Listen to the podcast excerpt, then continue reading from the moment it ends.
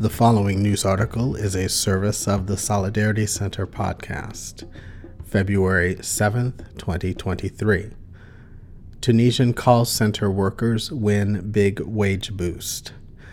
Tunisian workers at the call center giant Teleperformance Foundation won big pay and benefit gains in a new contract negotiated by the Informational Technology and Services Union.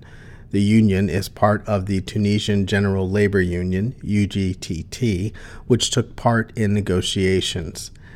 Effective in March, the agreement includes wage increases between nine point five percent and thirteen percent depending on seniority, and a two hundred fifty Tunisian dinar, eighty-three U S dollars, Mayday bonus in a first in Tunisia's private sector.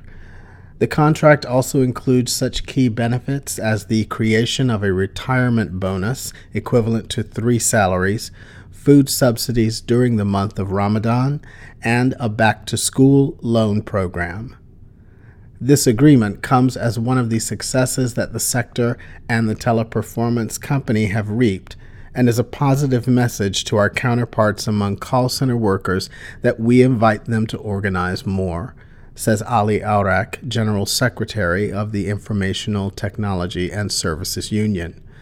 Last year, workers at Teleperformance won a thirteen point eight percent wage increase after planning a strike to improve working conditions. Teleperformance, which employs more than four hundred thousand workers worldwide, made a twenty twenty-one net profit of nearly five hundred sixty million dollars, the most the firm recorded in a single financial year, and an increase of approximately two hundred thirty million dollars from twenty twenty. The company also committed to work with the U G T T toward creation of a broad agreement that would cover all call centers in Tunisia.